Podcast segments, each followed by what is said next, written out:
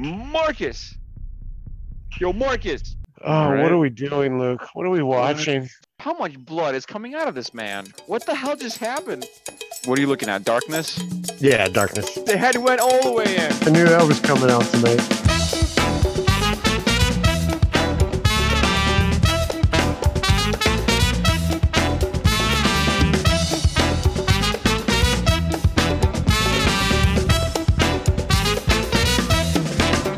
Welcome to the Review to Death Podcast. I'm Marcus. And I'm Luke. We are getting towards the end of Squid Game November here with episodes 7 and 8. Episode 7 is called VIPs. So, you know, you figured we'll finally get to learn a little bit about what that's all about. They've been talking about the VIPs now for a couple of episodes. I was interested to find out who these people were, who the hell Frontman was talking to on the phone. It turns out they're fucking assholes. They are. They show up about midway through the episode, but this particular episode opens up right on Ali's dead body. Fucking right away. Fuck you, Squid Game. Like I hadn't watched this show since the last episode, which has probably been about 4 or 5 days. That's how it opens. It shows Ali's, you know, face with a big hole in it. I'm like, thanks. Thanks a lot. Yeah. I mean, I almost feel like they felt like they probably needed to show it since they didn't show his death on screen. Right. And then after that, it has our surviving contestants walking back in to, lo and behold, you know who laying on the fucking bed, just having the time of her life. Yeah, fucking 212, man, which, yeah, she's just there hanging out. She's been hanging out this entire time. You know, she's cocky as ever, sitting on the bed like, whoa, ho, ho, you know, I hope you had a good time. You know, I've been sitting here. The only thing I enjoy about this is the fact that she's, her wrath is fully centered on, you know, face tattoo 101, and she's just pissing him the hell off. That's the only thing that I enjoyed about that whole thing. Otherwise, I just couldn't fucking stand it. I hate both of those people. Yeah, she's out to get him. We finally get back to the Detective Hwang storyline back in Frontman's office. Frontman takes a phone call from someone. Someone's enjoying the game because Frontman's like, well, I'm glad you're doing that. I'm glad you're enjoying that game. He puts the phone down and he kind of stares at it for a second. He pulls a gun out and starts basically speaking to the room. He's like, are you still here? I know you're here. I put a receiver down a certain way and that's not the way I found it. And it makes sense that like Frontman seems pretty meticulous about everything, even in the way he walks. And like, he would definitely notice that the phone is different. Yeah. He seems like the type of dude that would not leave anything out of place. So yeah, I buy that for sure. Cue a sequence where Frontman is sort of moving around his living quarters, trying to look for Detective Hwang, who he doesn't know is Detective Hwang yet, right? Right, he doesn't know yet. He will know. He will figure it out, but he doesn't know yet. He finds out right here because, you know, the squid dudes find a body that was washed up on shore. That's what takes him away from his search. Right, that's the body that Detective Hwang threw over the side on the ferry. And that's what washes up. And if you remember, that's, you know, the body that Detective Hwang put his ID on. And so while this is happening, we do get some scenes of our contestants back in the bunkhouse, which has been cleaned now, by the way. You know, for the first half of this series, like as things have been happening in the game, like the players don't get a change of clothes. We had that big fight. Like none of the blood stuff's cleaned up. All the bunks were on their sides and turned up every which way. But when they get back from this marble game, everything's been cleaned and everything looks nice and, you know, clean, sterile even. They put some sleeping mats on the floor for them. And there's what 17 of them left right now, right? Yeah, that's all. Yeah, that's it.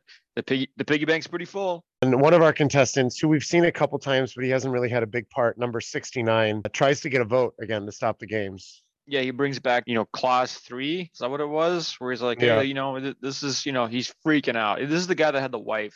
He was the wife. He was partnered with his wife, so he was just, you know, directly responsible for his wife getting killed. And he's just crying. He's beside himself, and you know, he wants that Democratic half and half vote at least to, you know, to get this thing called off. He wants this thing called off.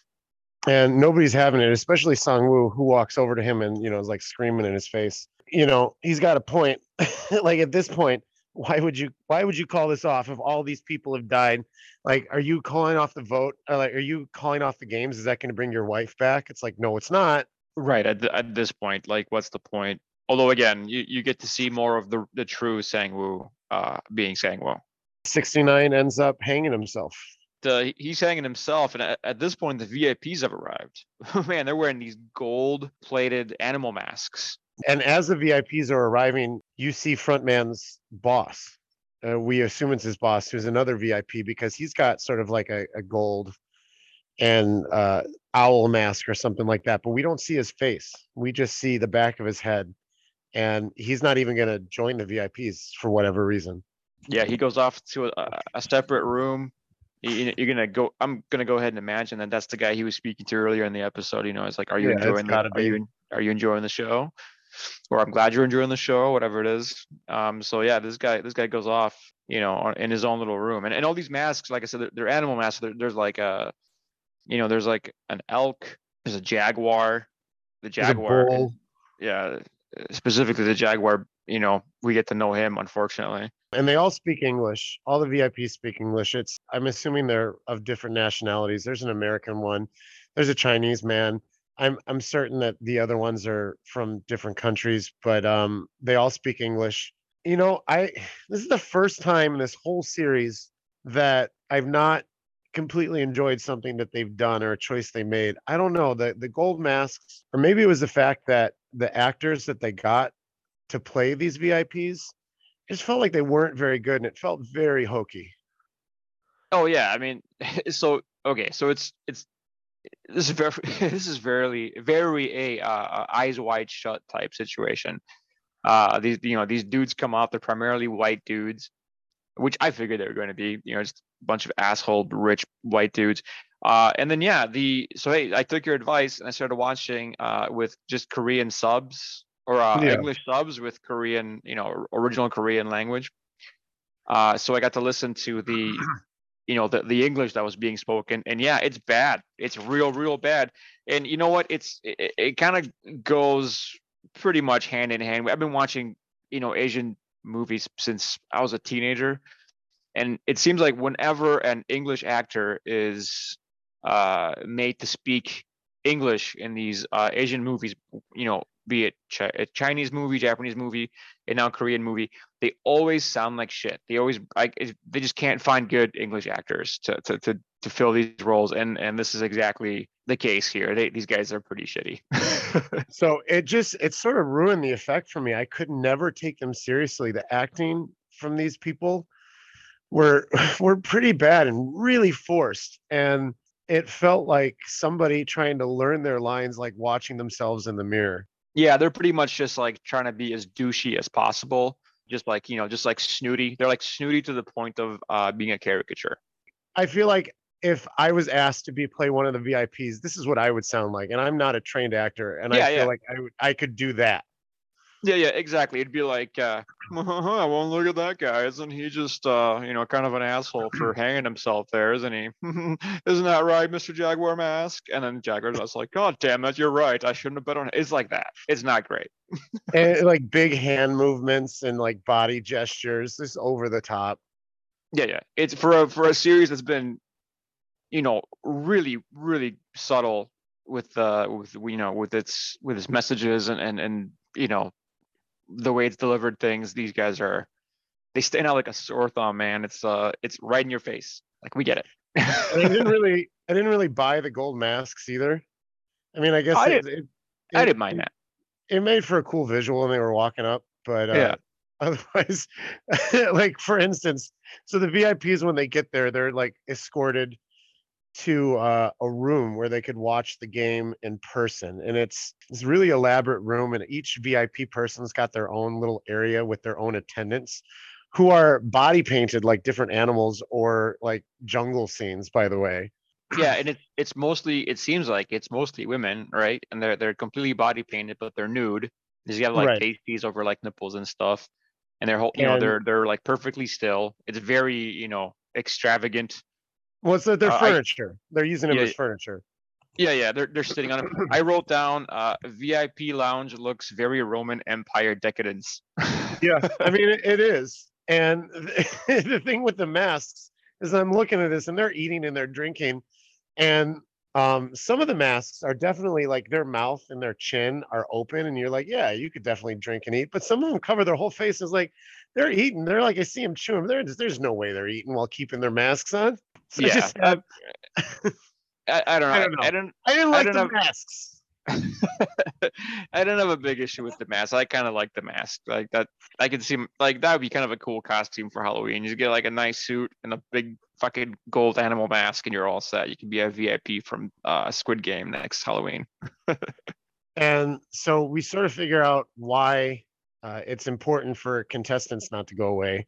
It's because they're looks like all these VIPs are putting side bets on different people in the game. The VIPs are sitting in this Roman decadence room, and they are being introduced to the next game. And some squid dudes come out and take the cloak or the cover off of a model. And it's like a glass bridge. It's like a bridge with some glass squares, sort of like a tightrope. Yeah. And then there's like a pawn piece with a number on it that's going to represent each of our remaining, well, now 16 players, because number 69 killed themselves, so now there's 16. So the VIPs are chilling out, they're drinking, they're eating, they've got all the attendants, and back at our contestants, they tell them to go into the next room to get ready for the game, and they need to pick a bib with a number. It's like a running bib, like you might see somebody wearing a marathon, and pick one with a number on it, but they don't tell them what the numbers mean. Most of them run right for the middle, which, the asshole VIPs are like, oh, there you go. Just, being the herd mentality. So the only things that are really left over are the outliers. So you get, like the 1 through 3 and like the 13 through 16 numbers are left over. And the camera follows Ji-Yun, and he's sort of having this inner monologue, like, well, maybe I should be the first if I can do this or that, or like, but maybe I should be last, but maybe last would be bad. And as he's doing this in his head, like the other contestants are running up and getting stuff. And the only thing that's left is number 1 or number 16. In my own head, I'm like, dude, what the fuck are you doing? Do not be the first to go. Right. You don't know what this is. You dumb motherfucker, which would be like, it's so like him to do this. So he's standing in front of mannequin number 1. He's going to pick the number 1 bib. And that's when number 96 comes up, who we haven't really seen before. Not even once. Huh? Not even once. Like, he's had no lines. Yeah. So he comes up behind Giyu and he's like, well, let me do it. He's a praying guy. Is this him? No, this is just some guy we've never met before. Just some guy we never before. Yeah, just let me do it, please. I'll be the first to go. And he's like, I've spent my entire life following the pack. Just once, let me take control of my own destiny. Oh yeah, that's right. Which I actually, I was like, I was kind of touched by that. I'm like, okay, I mean, I get it. Like that's a good reason, I guess. Even though it's a fucking terrible choice. Turns out he shouldn't have made that decision for this one. Real bad choice. So, but yeah, they're about to go out to the game, and Ji-Yun's got 16, so he's the last. Sang-woo and the pickpocket are 15 and 14, or 14 and 15. Face tattoo and 212 or somewhere in the middle, and they walk out, and they're on this platform. It looks like a circus. It looks like a big top circus, and they're looking at 2 rows of glass squares, and the glass squares are right next to each other for each one, and underneath is just like a huge drop off. Yeah, it's the abyss. Again, it's it's very evident that if you fall from this height, you're fucking toast. So they've got to take turns going across this bridge, and for each two glass panes that they approach, and they're right next to each other, one glass pane is tempered glass and can take the weight of up to 2 people. And then the other pane of glass is normal glass and cannot even hold 1 person. The numbers that they had to pick are the order in which that they have to go across the bridge. Yeah, so 96, the one that wanted to take control of his life and be the first one, well, he gets to go first. And he takes one step forward and... Yep, down he goes. Yep, Dad. So it's apparent now how this game is going to work. It's you know, the farther back you are, the more of an advantage you have, because as people go through, you'll know which one is which one is safe to step on. And, you know, people have got to go through it and pick the right kind of glass. And it stays with our contestants for like the first couple, and they're going individually. And then after that, it sort of moves on, and people are, you know, like they're sort of streaming on in a line onto the glass panes. Yeah, and people start dying real quick. After 96, number 02, player 02 dies, player 62 dies. They fall through, so you know, they're making a little path for the guys behind them. Player 21, which I knew every weekend, this is another guy that we've never seen before, but just, you know, 21's my favorite number. I'm like, go 21. Nope, he dies. Yep.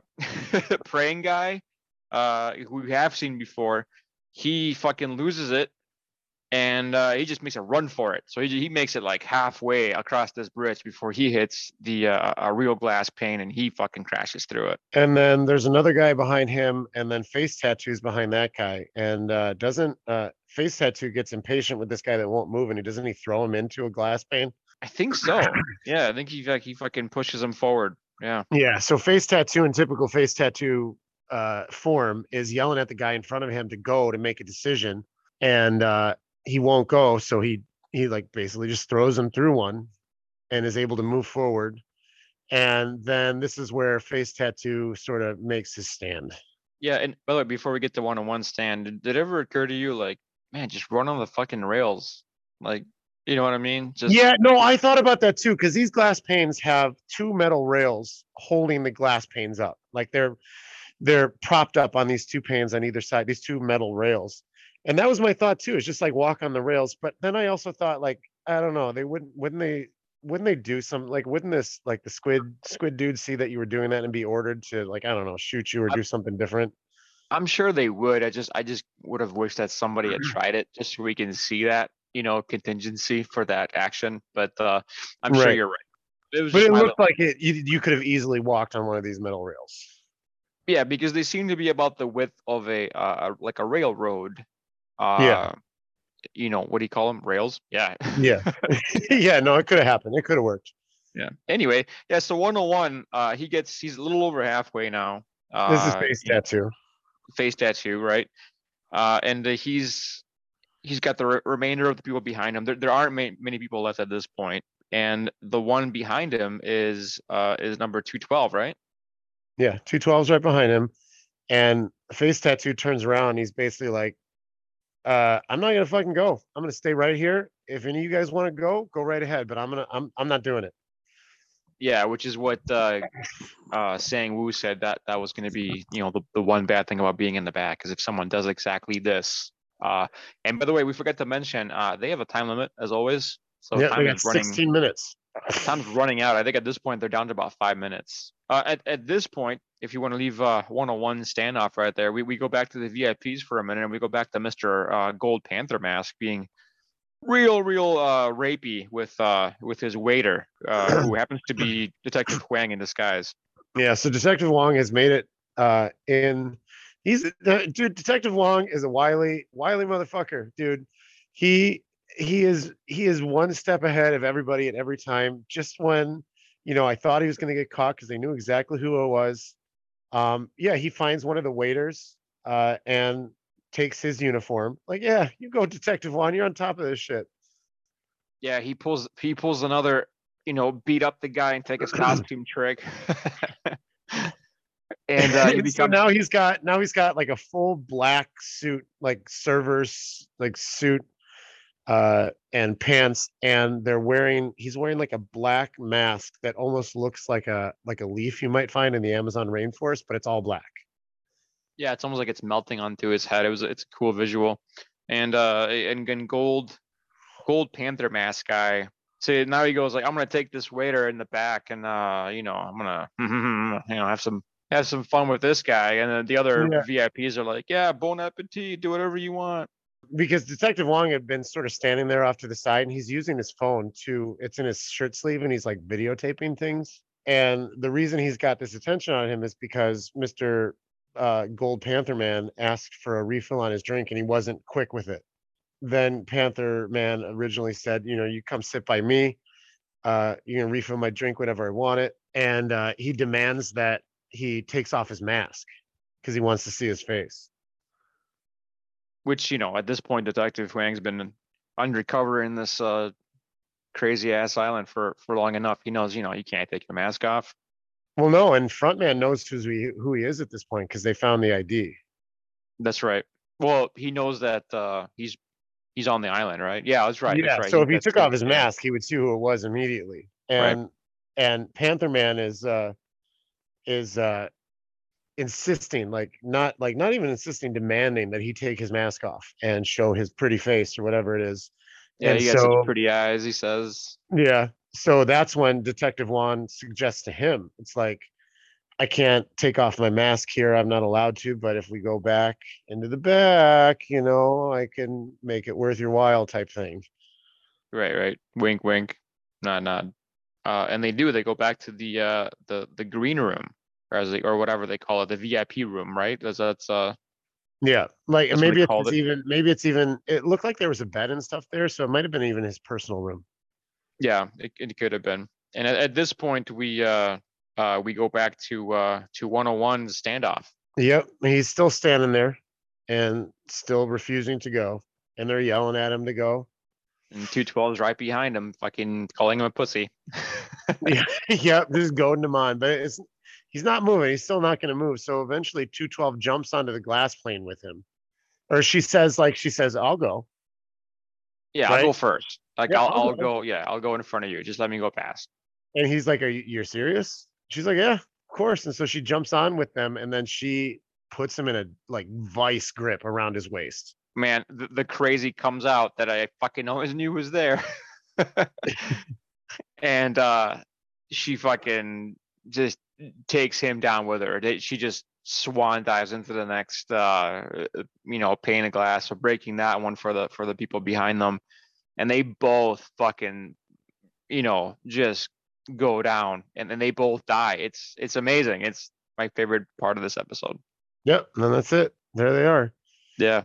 Fuck those guys. Cut back to Detective Hwang and Jaguar Man. Detective Hwang does get his mask off, and Panther Man says something like, you know, you have 5 minutes to satisfy me and it'll change your life, something like that.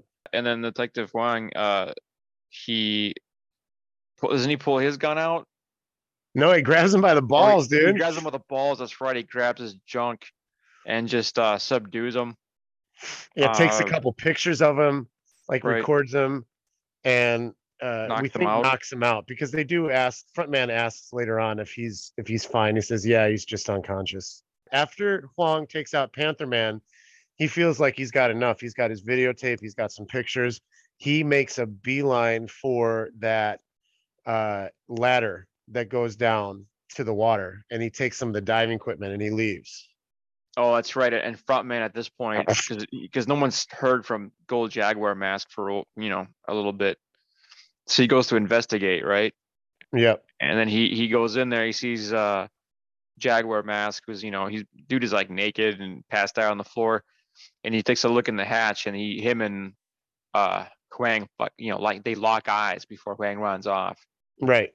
And then he tells his squid dude lackeys to, you know, like, let's get in the boat. We can go get him out in the water. You know, we'll cut back. We can finish the game now. Face Tattoo and 212 have fallen through. You've got a few people back, and they make it forward. And then we get another character who's like this older guy who's at the front. Yeah, he's, I didn't catch his, number 13, I think.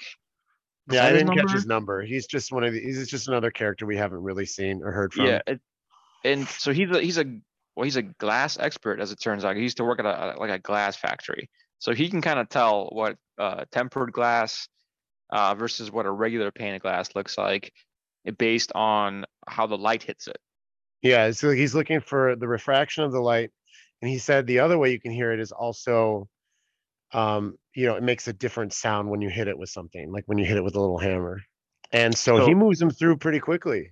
Yeah, almost to the very end. Like they're like right there. They got like two panes to go. Right there. Yeah, a couple. Well, even, you know, he's got, actually I think it's just one.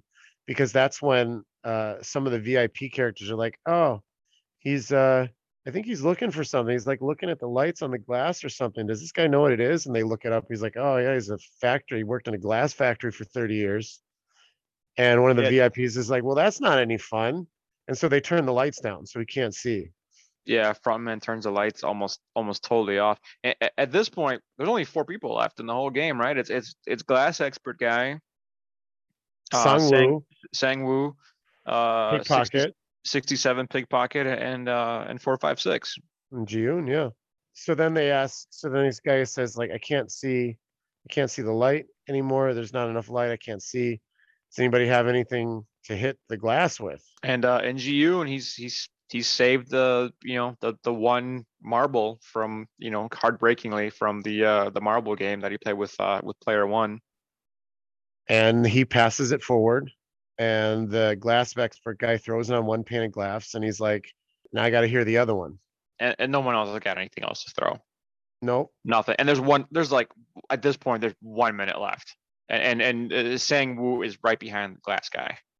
And he's had enough. He gets impatient. All of a sudden you see, because the glass guy is like, he's like way down low, he's trying to figure it out, and then you kind of see out of focus that someone has jumped onto his pane of glass. You figure it's Sang-woo, and of course it is. And this fucking motherfucker, he fucking grabs glass guy and just tosses him onto the next pane of glass, which happens to be a breakable one, and then he kills him. And so Pickpocket runs across, Ji-Yun runs across, timer goes up, and spectacularly, all the remaining glass panels in slow motion just explode. Yeah, they detonate them. Them. And it's like this crazy, like Michael Bay-ish shot where like fucking shards of glass just go flying in slow motion, and they cut the shit out of our remaining three players. Yeah, like Sang-woo and Ji-Yun get cut in their cheek, and then Luke, tell them what happens to Pickpocket, which will take us directly into our next episode. Well, 6'7", she gets this look on her face like she's like panicking. We're not really sure because they don't show us what happened. And it turns out she got injured because of this really, really badly. Yeah, there's a giant like shard of glass stuck in her stomach, like just above her hip.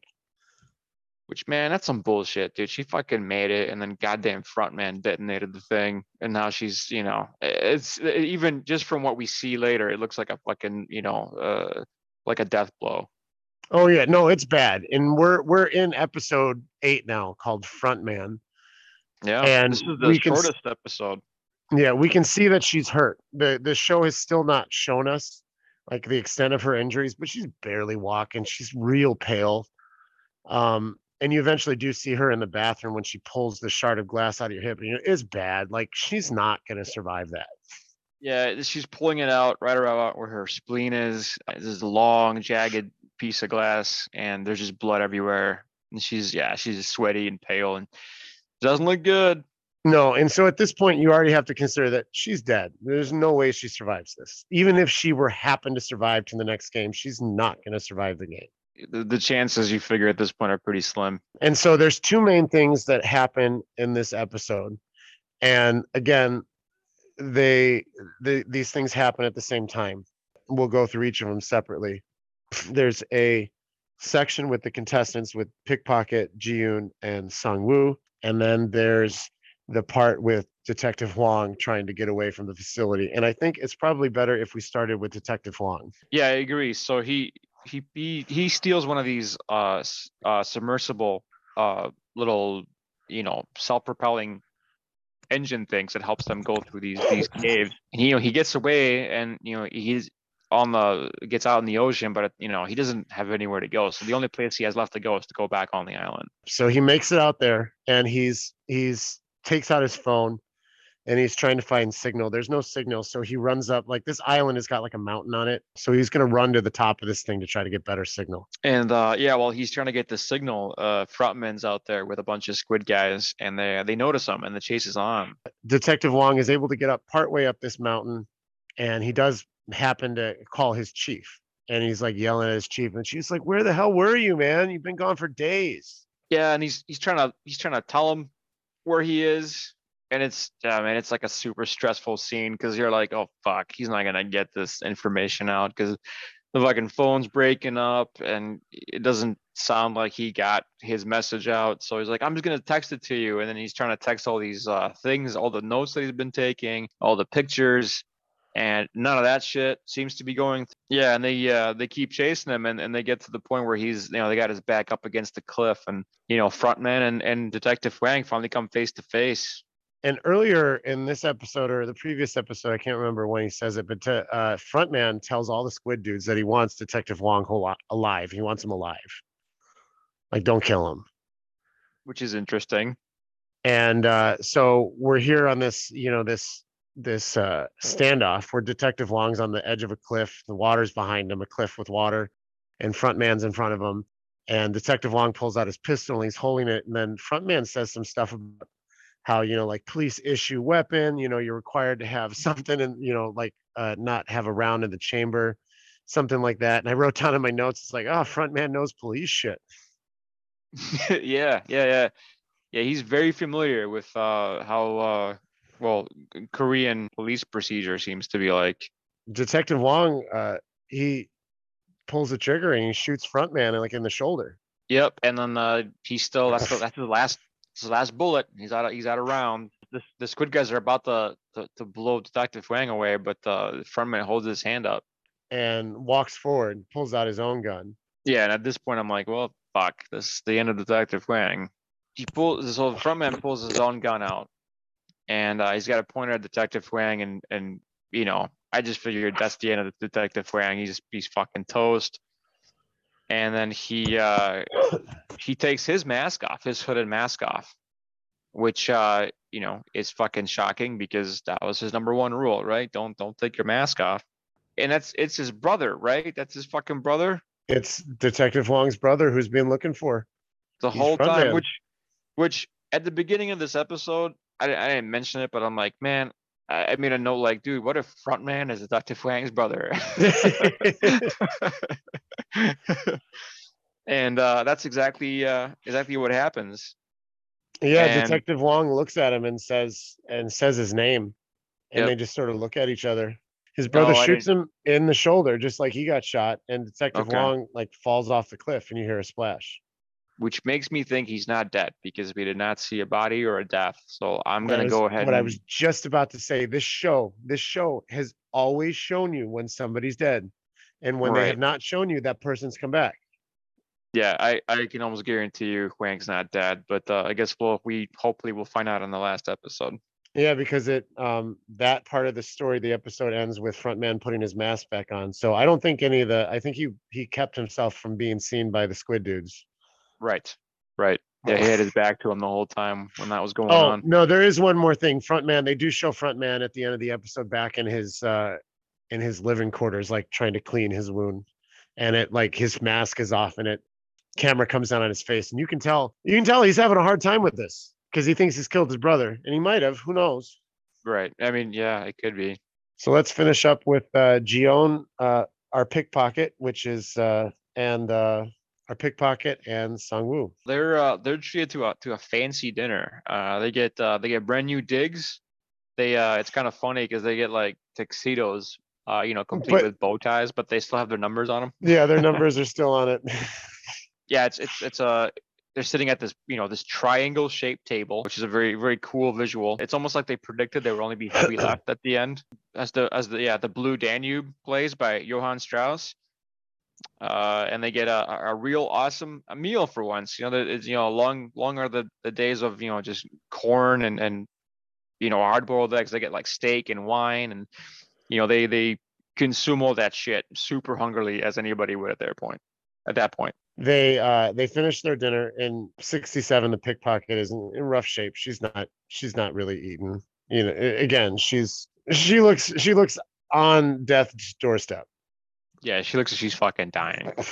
She barely touches her meal. They take their plates and then silverware away, except they leave everybody one knife, very sharp knife. And they all take it. And then they go back to their beds for the night. Pretty empty bunkhouse at this point. The three of them left. They're pretty much on opposite, I don't know, not corners, but they're kind of in like a triangle in and of themselves. They're just pretty much as far away from each other as they can. And the big old, piggy bank, which now has 45.3 billion won in it, staring down on them. And 456, player 456, Ji-Yun, makes his way over to player 6-7, Sae-byeok, right? To have a little talk. And at first she's like, she flinches, like, what the fuck, get away. He says, I'm not here to kill you. I want to talk about Sang-woo because we fucking kill him because he's a loose cannon. Ji-Yun is definitely he's a different person than what he was at the beginning of the game, and he takes the initiative to make an alliance with her. It's a pretty touching scene. They're talking about each other's families. They make a promise that if either of them makes it, they could just take care of the other person's family. If they could just promise each other that. And as they're making this promise and they're talking about it, Ji-Yun notices that Sang-woo is falling asleep because he's been holding his knife in his hand and it falls out of his hand. And Ji-Yun's like, this is it. Let's go fucking kill him. He's asleep. Right. Yeah, he gets up. He's getting ready to go over there and finish this thing off. And then he notices Sae-byeok as he noticed how severe her injury is.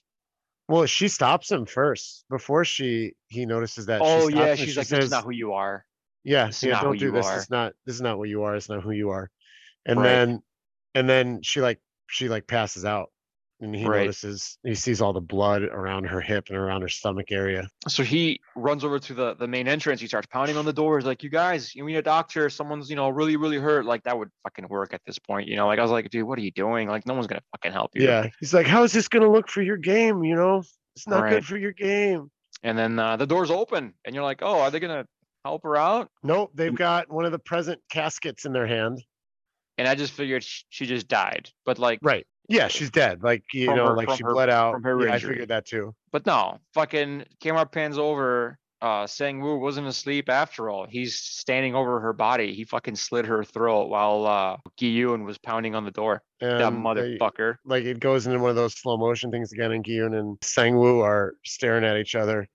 Ji-Yun's like, fuck this shit. And rushes at him with the knife.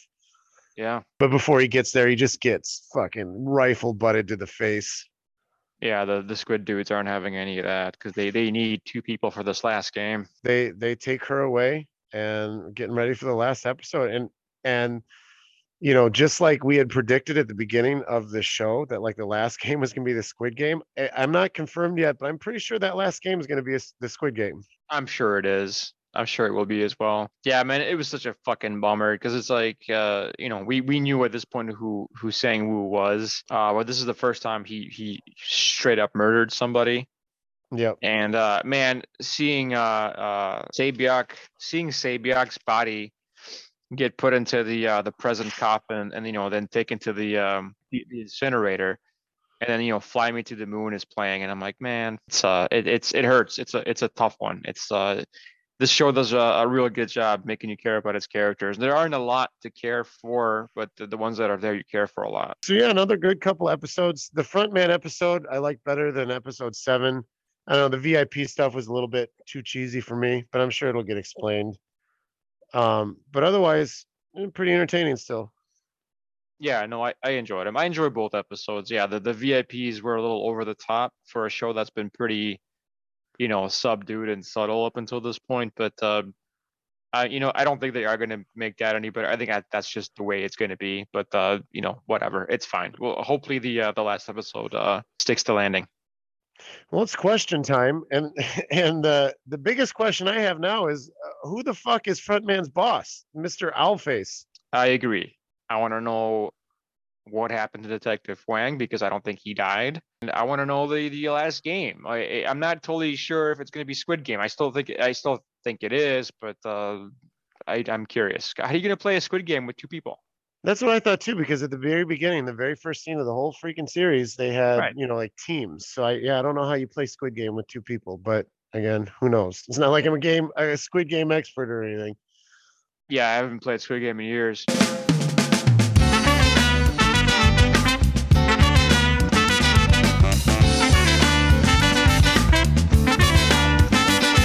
It's now time for Wasting Time, where Marcus and I briefly discuss how we've been wasting our time lately, be it, gasp, non-horror movies. Yes, you watch those too. A TV series, a video game, or even a book.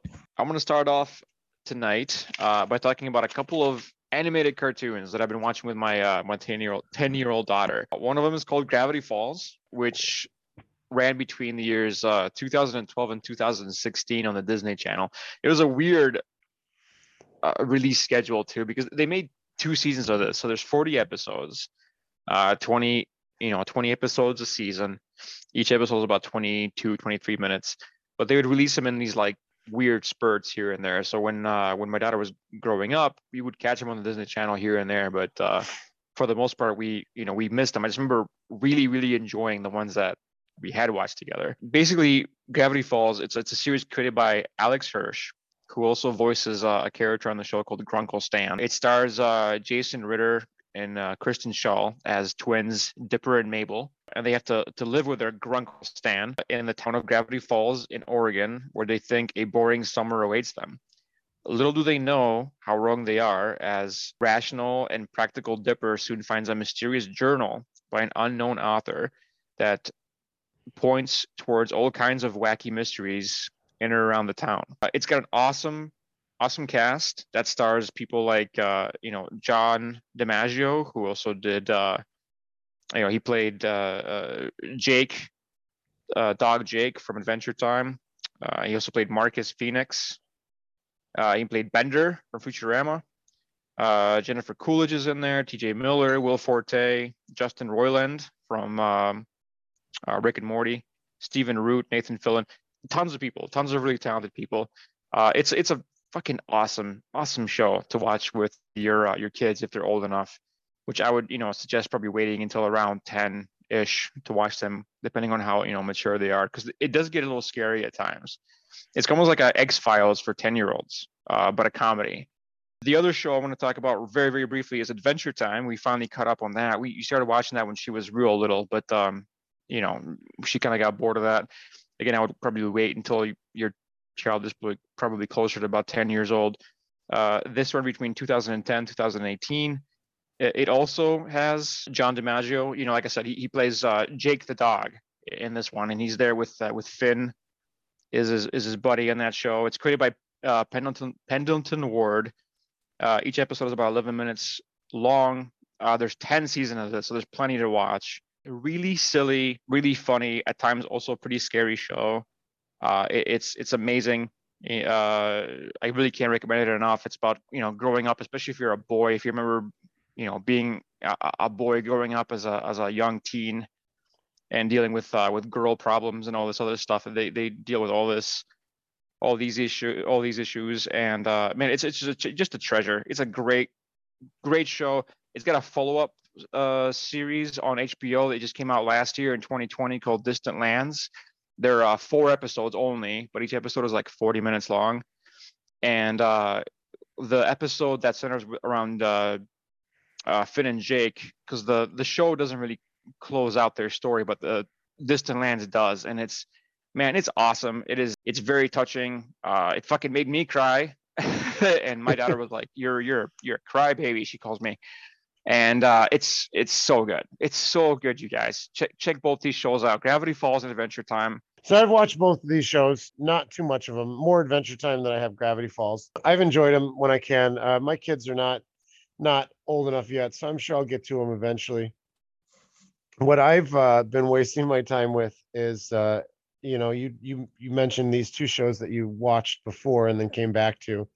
And one show that I always find myself getting back to is one called News Radio. I don't know if you remember that one, Luke. Oh, yeah, for sure. News Radio was on NBC. They had 5 seasons back in the mid to late 90s. It was just about the hijinks of, it's like typical American sitcom of hijinks of these people that work at this news radio station in New York, where the head of the station is played by none other than Dave Foley from Kids in the Hall. I love that dude. He's the best. And it's got Maura Tierney, Vicki Lewis, and Joe Rogan, a real young Joe Rogan in one of his first roles, Andy Dick, Stephen Root, who Luke mentioned just a few minutes ago with this other show, and fucking Phil Hartman, one of the greatest comedians in SNL actors that ever lived. Yeah, one of the best ever. One of the things that I really enjoyed about this show is just how irreverent it was and how it didn't take itself seriously in one bit. There's a couple episodes that they did in a couple seasons where one time the news radio station was a ship in outer space. And then another one where they turned the whole news radio station into the Titanic. But yeah, just so many good actors, such good writing, silly shit. Like Stephen Root's character, he's the owner of the station. His name is Jimmy James, like in James. And later on in the series, he gets an arch nemesis. His name is Johnny Johnson. This is a ridiculous show. Lots of fun to watch. Up until recently, it's been really hard to find because really they only put them on DVD. Just recently, within the last couple months, all 5 seasons showed up on the Roku channel, which is free for anybody to download, I guess. And you can watch all of them on there, ad supported, but you only get one ad in the middle. So it's fine. And it's a really great show to put on when you're doing something else, because you don't have to pay too much attention to it. You pick it up. So I usually like to watch it while I'm exercising in the morning. You'll love it. It's a great show. Yeah, I got to catch up on that. I remember watching a few episodes here and there and then, you know, really enjoying it because it's got pretty much everybody in there that I like. Patrick Warburton. I see David Cross and Bob Odenkirk did a couple episodes too, man. I gotta check it out, man. I remember really enjoying you know, the few episodes that I watched, and you know, Dave Foley. I was a huge fan of Kids in the Hall when that was on TV. So yeah, I'll check out Roku for that. The Review to Death podcast is written and produced by the both of us. We release new episodes on Mondays and Fridays. Thank you to Groove Witness for the use of their music. You can find them at groovewitness.us. Check out our written reviews at the link in the description and follow us on Twitter and Instagram at Review to Death. Thank you for listening. And Luke, tell us what's coming up next. Well, up next is the Squid Game season finale, episode 9, titled One Lucky Day. That's pretty much all I got. Later, Gators.